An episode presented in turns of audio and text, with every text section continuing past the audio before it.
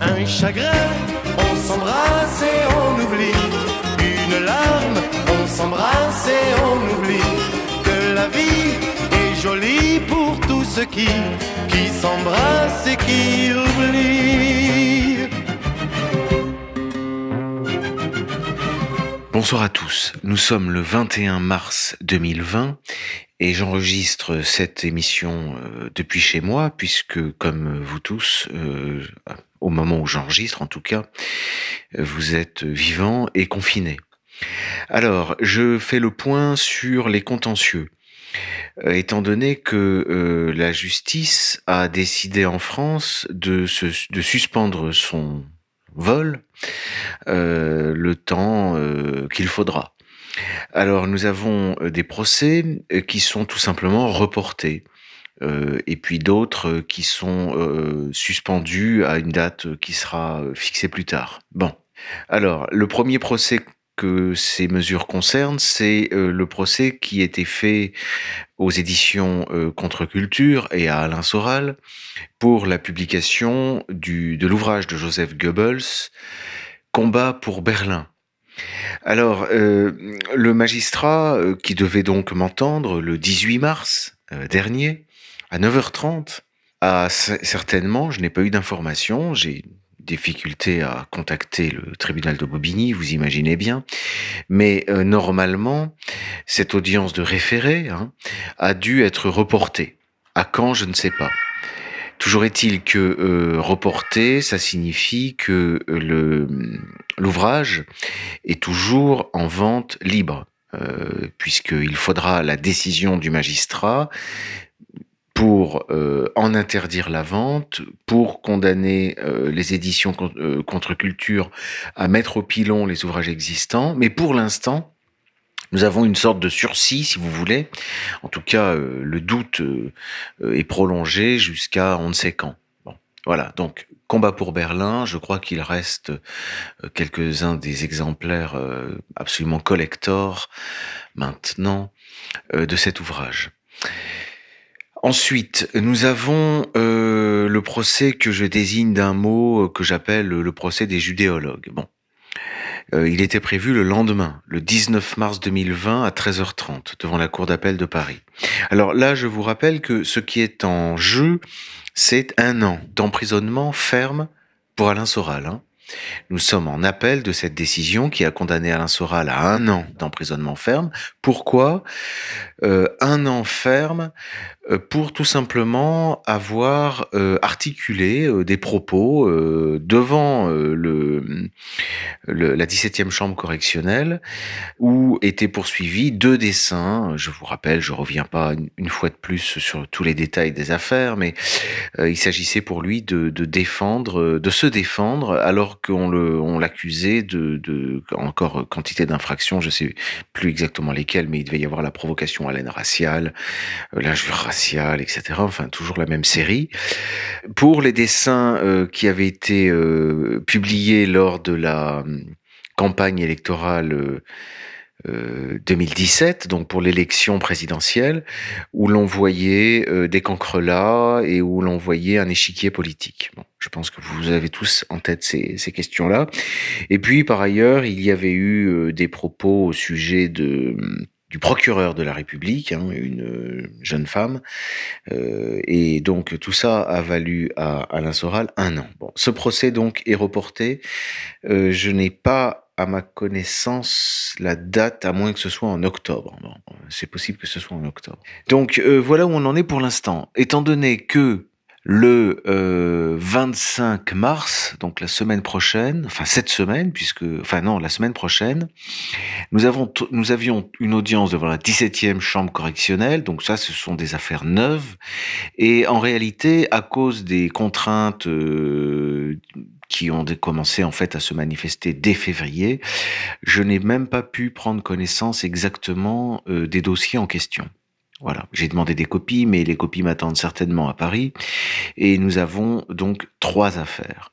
Je sais que dans ces trois affaires, il y en a au moins une qui concerne une vidéo, qui était une vidéo faite par Alain Soral en réaction euh, au mandat d'arrêt qui avait été prononcé contre lui. C'était donc ça en 2019. Bien. Euh, la semaine proche d'après, c'est-à-dire le 2 avril, nous avions à nouveau une audience devant la Cour d'appel de Paris, et cette fois, euh, c'était encore un an ferme. Et cette fois, c'était en appel d'une décision euh, prise devant la 17e chambre correctionnelle de Paris un an ferme euh, pour euh, l'histoire de la déchetterie cachère, c'est-à-dire l'entrée au Panthéon de Simone Veil. Donc, euh, le, de dire que le Panthéon devient une déchetterie cachère, c'était à nouveau quantité de... Bon, je, je, vous, je, vous, je vous fais cette émission depuis chez moi, donc vous m'excuserez de ne pas avoir sous les yeux exactement les, les dossiers en question. Les audiences encore à venir, donc on a la semaine 23, euh, c'est le 3 juin. Alors je ne sais pas si nous serons toujours euh, confinés, euh, mais si c'était le cas, il était prévu à 13h30 de que je plaide devant la Cour d'appel de Paris pour l'affaire Léon Blois cette fois, c'est-à-dire euh, cette fameuse interdiction de publier euh, l'ouvrage de Léon Blois, euh, Le salut par les Juifs. Donc, nous avons fait appel de la décision de Bobigny qui liquidait l'astreinte à une somme astronomique, hein, 200 000 euros. Hein. donc, il y a quantité de points de droit et de faits que je dois soulever et plaider. Donc euh, normalement le 3 juin, mais si c'est pas, euh, toutes ces affaires de confinement ne sont pas réglées, ce sera reporté. voilà, pour l'instant euh, où nous en sommes. Le, ministre de la Justice avait a pris la décision, hein, ça s'est fait, je crois que c'était dimanche dernier. De, ne conserver devant les tribunaux que les contentieux essentiels. Donc je, j'en, déduis que euh, la, persécution euh, d'Alain Soral pour des motifs de lutte contre l'antisémitisme n'est pas un contentieux essentiel. Voilà, donc je, vous laisse broder sur ce thème. Que vous dire d'autre euh, Sinon que du point de vue du droit, la situation n'est pas non plus complètement improbable. Vous savez, c'est, Carl Schmitt euh, qui insistait beaucoup euh, sur ces moments d'exception. Et il disait c'est dans les moments d'exception que les moments d'exception sont des moments de vérité en somme.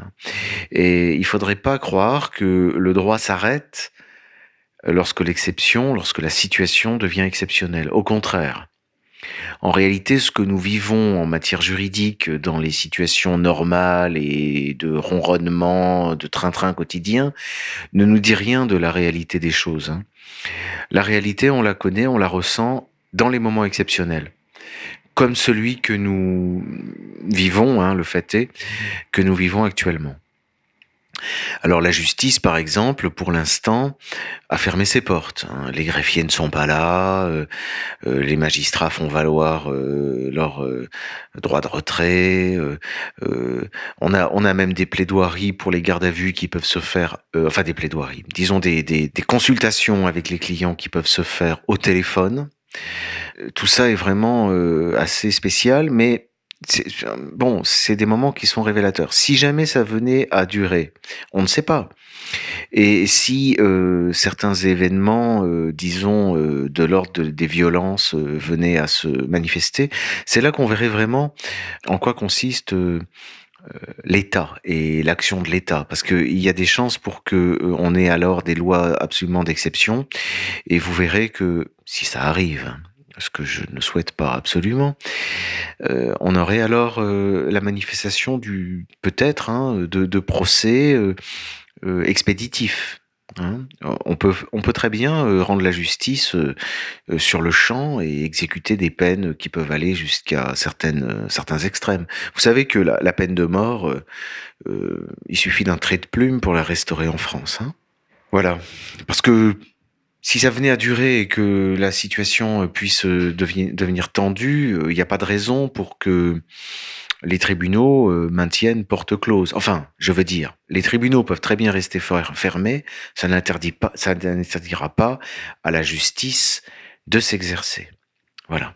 Tout ça pour dire que, en réalité, euh, pour, euh, euh, disons, les opposants politiques, il faut pas se montrer trop rassuré, rassuré, parce que juridiquement, la situation peut très bien dégénérer. Hein. C'est dans des contextes similaires de celui-là que l'on connaît les internements abusifs, les arrestations arbitraires, les expéditions punitives, la situation que nous vivons actuellement euh, euh, nous permet de mieux comprendre hein, les, situations historiques passées. Et sans pas, je ne parle même pas de, des internements collectifs, etc. Mais on a aussi euh, même l'aspect sanitaire, hein, qui peut peut-être nous permettre de mieux analyser, hein, de mieux comprendre certaines périodes du passé. Voilà, je parle des épidémies qui peuvent on a eu la peste noire, on a eu l'arrivée des Blancs en Amérique à provoquer euh, de, là vraiment de, de, réelles hécatombes. Hein.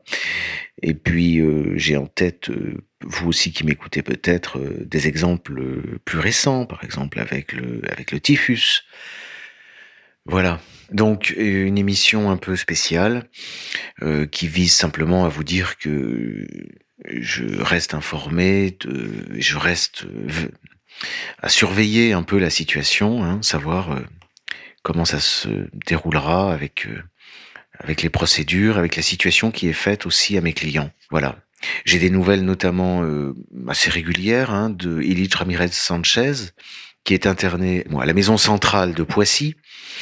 Et lui, on peut dire, est confiné depuis plus de 20 ans. Hein. Voilà. Donc euh, je sais pas si vous c'est comme pour moi, mais euh, c'est un petit ça ça énerve quand même hein, d'être enfermé, hein, de pas avoir le droit de sortir. Voilà. Très bien. Eh ben écoutez, euh, à une prochaine émission, euh, peut-être euh, très très très prochaine en fonction des événements. Voilà. Bon courage à tous et à bientôt.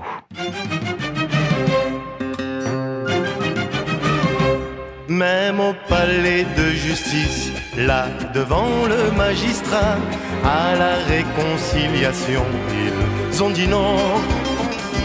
Ils seraient encore mariés et plus heureux qu'aujourd'hui s'ils s'étaient dit on s'embrasse et on oublie. Le monde est fou, mon amour, il refuse le bonheur, mais nous on laisse parler notre cœur